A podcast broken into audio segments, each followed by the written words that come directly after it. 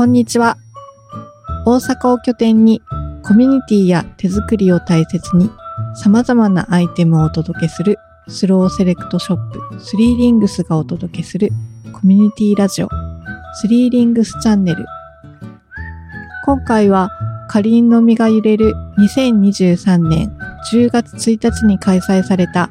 第8回風呂敷古本市のスペシャルゲスト坂田雅子さんの座談会古本と防災を前編と後編2回に分けてお届けしたいと思います。それではお聞きください。スリーリングスチャンネル。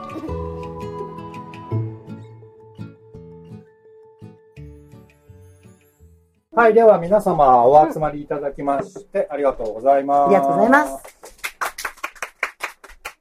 はい、えー今日は8回目の、第8回目、えー風呂敷古本市になります。えーっと、一昨年かな？の冬、え？違うな、春？あ、違う、冬ですね。から、年に4回、えー、冬至の頃、春分の頃、夏至の頃、秋分の頃というのを2周しまして、今日がちょうど2年、今日で2年、無事に開催できております。ありがとうございます。えーまあ、ここはとても古い古民家をね、ここもすごい傾いてたのを平行を取って、畳を張り直し、階段もめちゃくちゃねじれてたのを直し、えーこのような本棚も坂田さんのたためにというか、この古本市のために作り、みたいなことで、えーまだ作りながらやっています。そして、えー風呂敷古本市、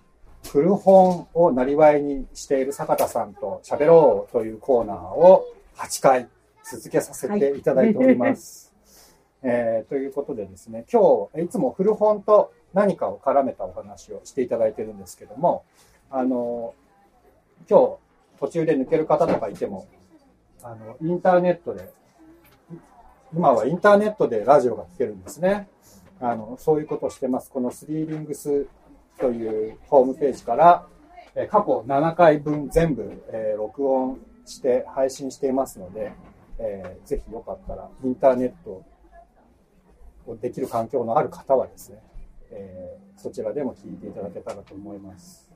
ずーっと聞き続けてますよ。1回目のやつとかもずっと増えてて。なんか全然関係、ここに来てない人も、なんか聞いたっていう人がいて、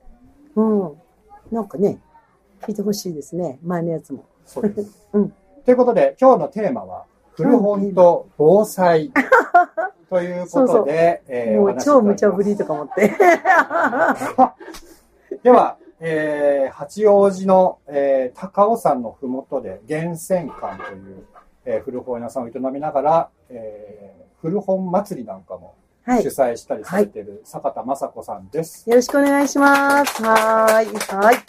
はい。で、ここからそうだな、うんあの、45分ぐらい、45分ぐらいです坂田ね。さんからお話ししてもらって、で、後半45分ぐらいは、みんなとディスカッションしましたね問と。か感想とかと、はい。こういう感じで。で、前半だけ録音させていただきますので、はいよろしくお願いします。わかりました。よろしくお願いします。えー今回はちょっと私があまりに忙しすぎて、あのーちょっとね、本をセレクトをする時間がなかったので、今回はここはうちの棚じゃなくて、マキさんの棚になっています。ありがとうございます。埋めてくださって。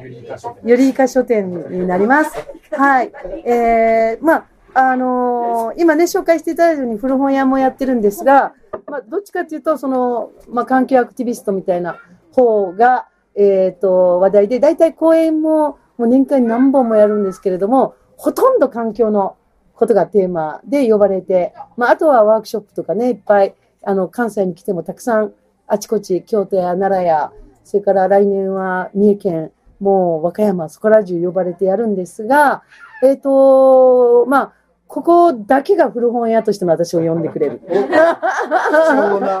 はい。そうなんですよね。で、今回ね、ちょっと本をね、あの、ちょうど古本祭りが終わったばっかりで、その後ちょっと全国飛び回らなきゃいけなくて、本から本を片付けてちゃんと選ぶっていうことができなかったんで、だけど、古本と防災という無茶ぶりなテーマで、これ頑張んないとと思って、本はあのないんですけど、本のタイトルとかは、えっ、と、今日皆さんにお伝えできるようにちょっとメモってきたので、話したいと思います。で、あの、えっ、と、今日は環境の話じゃないんですけれども、私が今全国あちこち呼ばれる一番の理由っていうのは、えー防災減災っていうのが一番大きいですね。で、日本中の山がダメになって、まあ、生き物たちも減って、さっきあの、虫の声ね、歌ってましたけど、その、あれ、松虫がの松虫はもう今絶滅寸前なんですよ。スーパーでは売ってるんだけど。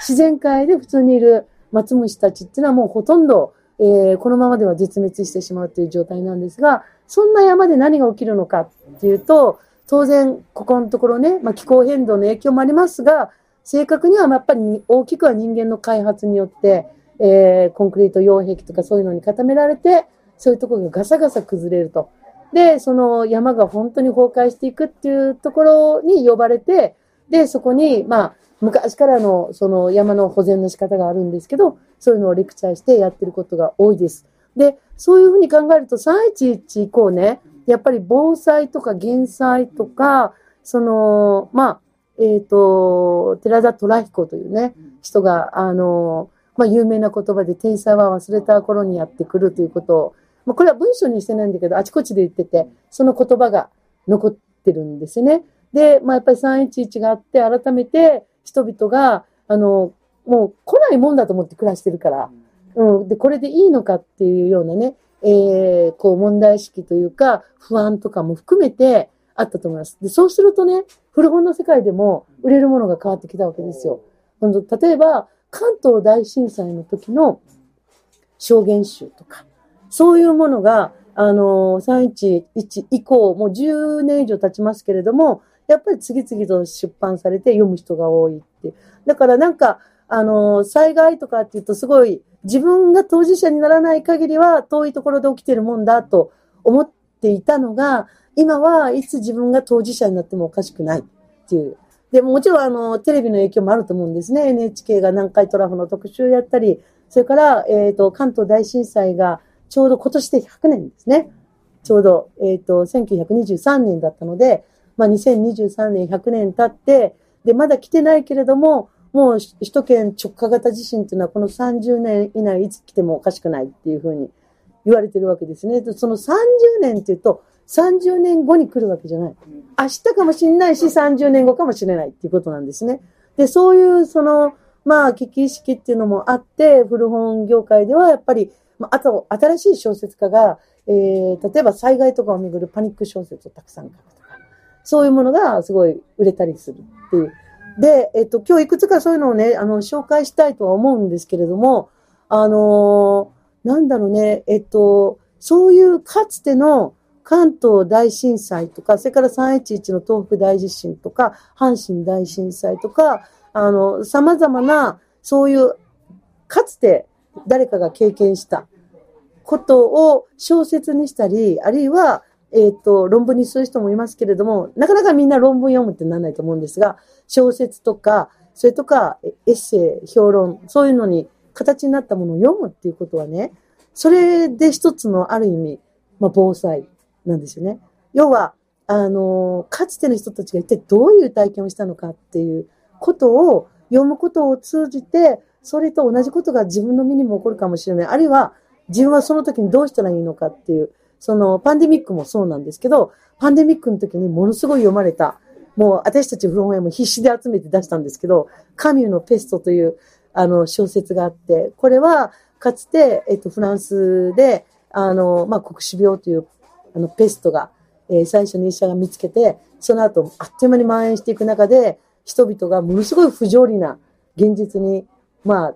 どう、どう振る舞っていくのかっていうことが大きなテーマなんですけど、カミューなんて誰も読まんかったのに、コロナでみんな、もう、本屋さん行くとテストがこんな並んでるみたいなね、そういう状況になりました。で、私たちは、やっぱり未来からは学べないので、過去から学ぶしかないんです。未来のために過去から学ぶ。で、そのために様々な人が書いたもの、文字にしたものっていうことが、やっぱりいかに重要かって、そこから、えー何を汲み取るのか、あるいは、あの、えー小説のように、あの、フィクション、あのまあ、実際の話ではないんだけれども、その想像力からいかに学ぶのかっていうことが、まあ、問われるかなと。でね、えっと、防災の、例えば皆さんが防災本とかって検索すると何が出てくるかっていうと、防災グッズとか、それとか、こういうこと用意しといた方がいいとか、まあ、マニュアル本が、まあ、たくさん出てきます。で、あの、メディアでもそうですよね。あの、なんか、9月、9月9日、あの、1日になると、まあ、やたら防災特集が組まれて、えっ、と、防災グッズ、ちゃんと寝るときに、あの、リュックに置いて置いてますかとかね。そういう話ばっかりなんですけど、もちろん、もちろんそれも大事なんですが、えっ、と、一番、まあ私が大事だと思うのは、その、非常に不条理なことが起きるわけですよ。要するに悪いことした人だけにも起きるんじゃなくて、誰にでも金持ちだろうが貧乏人だろうが、えー普段良いことをしてようが悪いことをしてようが、もう平等に災害っていうのはやってくる。つまりすごい不条理なんですね。で、その不条理なことがもう目の前に起きると何が起きるかっていうと、私たち人間性が蝕まれる。うん。その人間性を蝕むほどの、要するに、えーっと、それまでは、えー周りの人に気を使ってた人が、なりふり構わずっていう、もう人を仕抜けても助かりたいとかっていうような、そういう私たち決断が迫られるかもしれないですよね。で、えーまあ、実際、昨日もちょっとその話が出たんですけれども、まあ、パニパニック小説とかね、ホラーとかの意味みたいなんで、昨日ちょっとそんな話になったんですが、そこで起きる醜い人間っていうのが、必ず小説って出てきますよね。あの、人を押しのけても助かろうとするやつとか、それとか、えっ、と、まあ、自分の子供とか家族とかのことだけしか考えない人とか、でも、あの、小説だとこんなんひどいとかって言えても、それが現実に起こるわけですよね。だから、その、防災っていうと、まあ、もちろん防災グッズとかマニュアル的なことも大事だけど、そういうふうに人間性が蝕まれるような不条理な私たちは直面したときにね、その時に人間があらゆるいろんな人たちがどんな振る舞い、どんな、まあ、所相というかね、様々な姿を表すのかっていうことを、やっぱりテーマにした、えー本とかから学ぶものは多い。うん。で、あの、その代表的なものっていうのは、あの、吉村明さんという方が関東大震災という、これは、まあ、彼は有名な小説家ですけど、吉村明。なんかね、えー、熊嵐とかね、ヒグマに襲われる話とか、まあ、いろんな、もうすごい、あの、えっ、と、有名な作家ですけど、この吉村明さんが、えー関東大震災という本を書いていて、で、これは小説というよりもちょっとドキュメンタリーな、あの、ことも書かれてる。そういう、そこでどんなことが起きてるのかって知るのもいいし、例えば、えっ、とね、311が起こる4年前かな。4年前に、えっ、とね、平成関東大震災という本が出てるんですよ。で、これね、福井俊治さんっていう、あのー結構映画化されてるのは、割に自衛隊ものとかそういうのも書いてる人なんですけれども、あのー福井俊治という、えー作家、これも小説なんですよ。で、平成関東大震災で関東大震災が起こるっていうことを、えーシミュレーションして、実際に関東大震災のこともすごい調べて、で、人間がどのように振る舞うのかっていう。で、その中で、えーずっと、あのーまあ、エレベーターの中で震災して、なんとかビルから出て、家を、あの、家族が心配で家に帰るっていう、そのシーンなんて、311の時に、あのー東京大変なことになったわけですよね。で、もう電車も何も電気も全部消えてる。その中で、私は、あの、東京でも西の方に暮らしているので、高尾山なので、えー20号、甲州街道は人の行列、みんな歩いて帰ろうとするっていう。でも私は何よりもショックだったのは、その翌日にみんな会社行こうとするっていう。電車動いてないんですよ。動いてない。動いてないのに、駅前にもう会社に行こうとする人がいっぱいっていうさ、みんな、何、どうすんだっていうかね。で、つまり、あの、ものすごく不条理なことが降って湧いたときに、どういう行動を取るのか、どういう、あの、風に振る舞うのか、パニックになって、うわーっと騒ぐ人もいるし、非常に落ち着く人もいるし、これはね、本当に普段の振る舞いとは違うことになってくる。で、あの、それはあの人あんな人だと思わなかったとかって言ってても、自分だってわかんないわけですよね。例えば目の前で、えー自分の子供とよその子供が建物の下敷きになった時に、どっちを優先的に助か、助けるのか。ですよね。っていうふうな、あの、非常にシビアな選択が、まあ、迫られるっていうふうになります。で、まあ、自分の子供を助けたにしても、その時間の間に、その子が潰れて死んでしまったっていうことは、ものすごく傷になるわけですよね。で、そういう、まあ、戦争も同じだと思うんですけど、やっぱりそういう経験っていうことを、私たちは自分が急にすることができないので、小説とか、ドキュメンタリーとか、あるいはかつての関東大震災の証言集とか、その古本の世界にはそういうものがたくさんあります。特に関東大震災については、すっごいたくさんの作家が書いてます。当時の。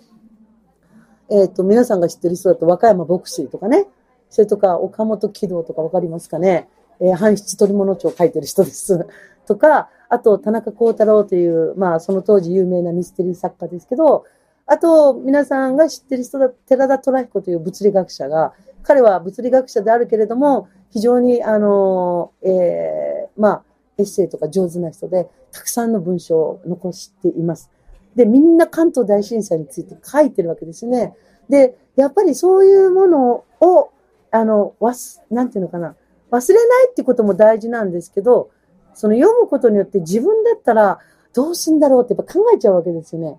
そういうシミュレーションをしていくっていうことのために、やっぱりそういうものは古本の世界でもたくさん残っている。で、まあ最近ね、その関東大震災について書かれたものの復刊とかそういうのが進んでいて、やっぱり災害に対する人の意識が変わったからですよね。で、あの、割に手に取りやすい、あの、あるいは手に入れやすい状態になっているので、まあそういうものを読んでもらえればと。あとは、まあ皆さんの世代だとどうだろう。小松左京の日本沈没とかね。あれもそうですよね。うん。もちろんその日本が沈没するかどうかはわかりませんが、ああいう極限の状態、一個一個に出てくるシーンっていう、まあこれはあのテレビドラマにもなったし、映画化もされたし、だからなんとなく皆さん知ってると思うんですけど、あそこで、その、どう、どうすれば、その場で自分はどう振る舞うのか、どう動くのかっていうことなんかね、やっぱりそのパニック小説とか、ホラー小説とか、そういう怖いの嫌やっていう人もいるかもしれないけれども、無理に読めとは言いませんよ。そうだけど、やっぱそれはさっき言った不条理に直面した時に示されてしまう人間のあり方っていうことを、まあ私たちは考えないといけない。でないとずっと人事。うん。阪神大震災は東京の人にとっては人事だったし、それから311の東北地震の後、まあ、こあのー、原発の事故があって、私は実家が神戸なので、実家を開放して、えっ、と、関東の子供たちをそこで避難するっていうことをやったんですけど、そういう時に、えー、例えば、えっ、と、近所の人たちは、え、東京なのになんで逃げてくんの？って関西の人は思ってるし、もう三宮に着いた途端、もうちょっとえーっていう感じで、あまりの別世界だったんですね。それぐらいやっぱり地域によってギャップがある。で、実際はもちろんね、その人、あの、当時の阪神の人が悪いわけじゃないし、阪神大震災の時の東京の人が悪いというよりは、やっぱり実感できないじゃないですか。で、実感をする防災とか災害について考えるっていうのはやっぱり人の経験から学ぶ。それは書かれたものっていうふうに考えていただければと思います。で、今日は、あの、寺田虎彦さんのことをちょっと話したいかなと。で、物理学者なんですけど、一般の人にとってもとっても読みやすい、あの、エッセイをたくさん書いてます。で、その中で、天才と国防という、あの、有名な文章があるんですね。えー、っと、ま関東大震災は1923年の9月1日に起きたわけですね。で、これって、まあ、今の私たちにとっては、それがもう、ものすごいあまりに巨大な、10万人を超える人が亡くなって、朝鮮人もやっぱり虐殺されたり、いろんなことがあって、ドーンと大きな、あの、経験としてあるんですけど、日本が地震になったのはこれが初めてじゃないわけですね。で、これ、あの、そのちょっと前に、あの、元禄関東大震災っていうのが起きてるんですよ。で、実は関東大震災でももっとでかかった。だけど、元禄の関東大震災の時で、江戸は大変な被害になるんですけど、その時の死亡者300人なんですよね。で、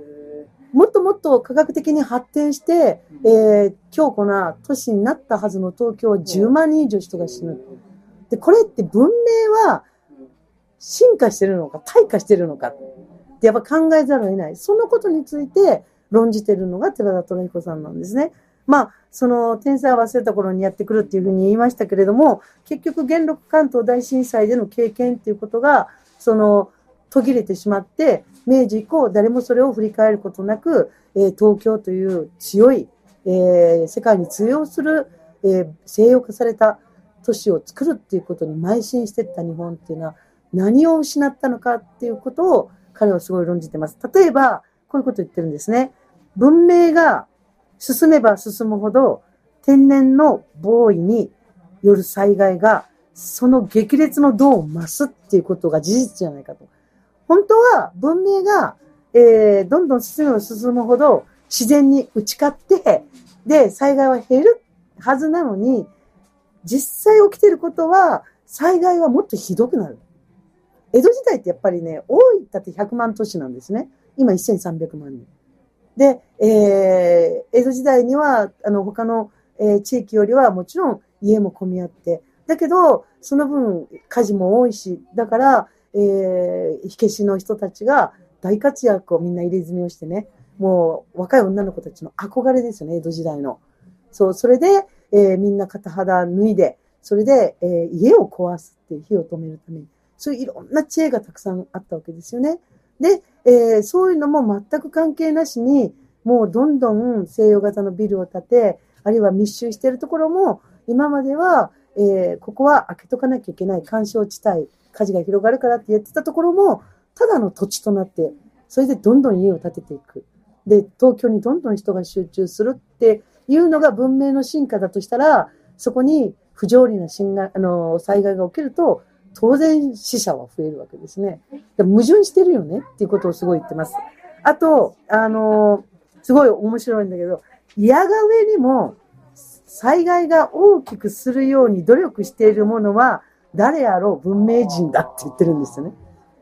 かつての同じ災害が起きて元禄時代300年に10万人で災害を例えば同じ震度6強が来たとしましょう。だけどね、あの、例えば、えっ、と、今度私、あの、災害で崩れたところを直しに行くんですけれども、えっ、と、鈴、鈴、能登半島、奥能登の先端の鈴というところは、震度6強がこ、えっ、と、去年と今年続けて2回来てるんですよ。で、ここは当然家が密集してない。なんであんまりね話題にならないのかっていうと、震度6強にそういえばあったねぐらいでしょなんとなく。で、たくさん人が死なないからですよね。もちろん亡くなった方もいるけれども、すごい少ない。で、家もものすごいたくさん潰れてます。だけど、家っていうの空間が田舎なんで空いてる。だけど、震度6強が東京に来たらもっと大変です。っていうか、あの、雪が5センチ積もったらもうダメだから。東京は。もうそこら中で、もう東北の人はアホちゃうかっていう状態です。もう10センチ積もったらもう全部止まる。インフラも何もかも機能しない。で、すごい強固に作ってるはずなのになんでこんな脆弱なのか。つまり文明人っていうのは脆弱になるようになるように努力してるでしょ？っていう。で、今、いや、起こってることは、えー、神宮外苑のイチョウ並木を全部切るっていうことを今、東京ではすごい問題になってます。で、これは木が大事、木がかわいそうっていう問題じゃないんですね。かつての人たちが関東大震災を経験して、でイチョウって防火能力が、あのね、水分が多いんですよ。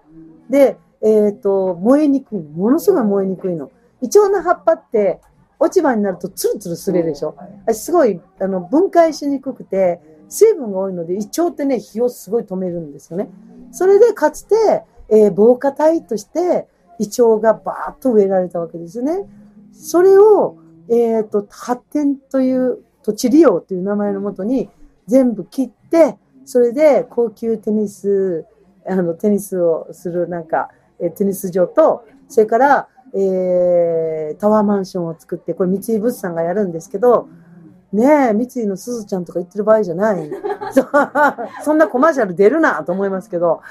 ね、ミスチルもね、そこに曲を提供するのはやめてほしいと思いますが、まあ、桑田さんがね、サザンがものすごい、あの、えー批判する歌を、まあ、批判っていうか、まあ、もっと話し合おうっていうね、えー歌を、この前、坂本龍一さんが、亡くなって作って、まあ今、すごい流れてるんですけど、まあ坂本龍一さんが最後の遺言で、えーそのイチョウ並木を切るのをなんとか止めたいっていう。で、あの、桑田さんは、それを聞いて恥ずかしながら初めて知ったその問題のことをって。で、まだまだ東京の中でも知らない人が、ま、たくさんいる。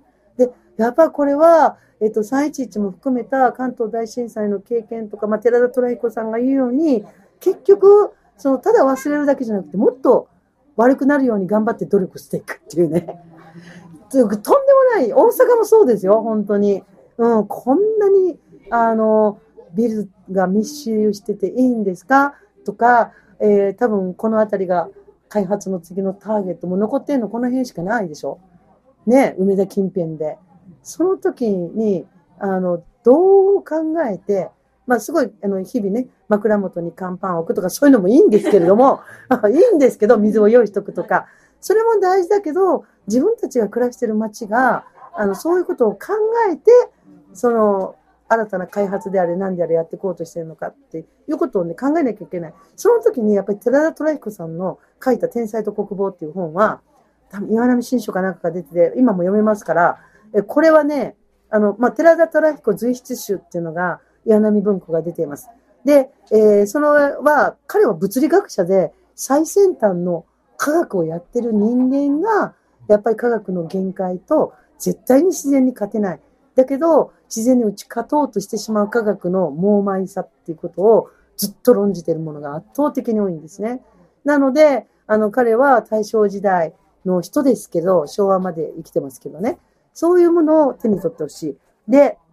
まあ文明、こういうことも言ってますね。文明の力を買いかぶって自然を侮りすぎてしまった。我々は。っていうことも言ってます。で、えー、彼が一番言ってるので、大事な言葉っていうのは、自然への恐れを軽んじて、そうやった街づくりが、むしろ災害の激甚化を作り出してる。っていうことを、この、この時代に言ってるんですよね。で、今もでもこれ治ってない。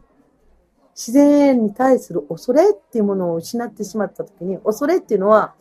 その、怖がるではなくて、自分たちの思い通りに絶対ならない、恐れおののくの方の畏怖心の方ですね。そっちの恐れという字も、畏怖の意の方を使ってます。で、やっぱ私たちは、その自然に対する畏怖心とか、絶対に自然にはかなわない。自然っていうのはいつもいつも優しい顔をしてるだけではない。環境運動とかやってると、優しい自然とかね、言う人が多いんですけど、自然界で日々起きていることは食い食われるということであり、あの、それが最も重要な関係だったりする。まあ、蛇がいなくなるってことはカエルもいなくなる。カエルがいなくなってるってことは虫もいなくなる。ね、虫がいなくなるってことは虫たちが食べる草木が消える。っていうふうに全部、その、いろんな複雑な関係があって、で、そ、もちろん、その共生っていうのもあるんですけれども、共生の中に実はね、食い食われるっていう関係が入ってるけど、私たちはそういう、あのーなんでこの災害っていうのを忘れてしまうのかっていうと、自然の美味しいとこばっかり取りたがる。気持ちがいい、優しい、くつろぐ、癒される。ちっとこだけ欲しくて災害は嫌なんですね。そりゃそうだよね。そりゃそう。だけど、例えば、えー日々暮らしてるカエルたちにとっては、いつ蛇に食われるかっていう、それある意味、カエルにとっては災害ですよね。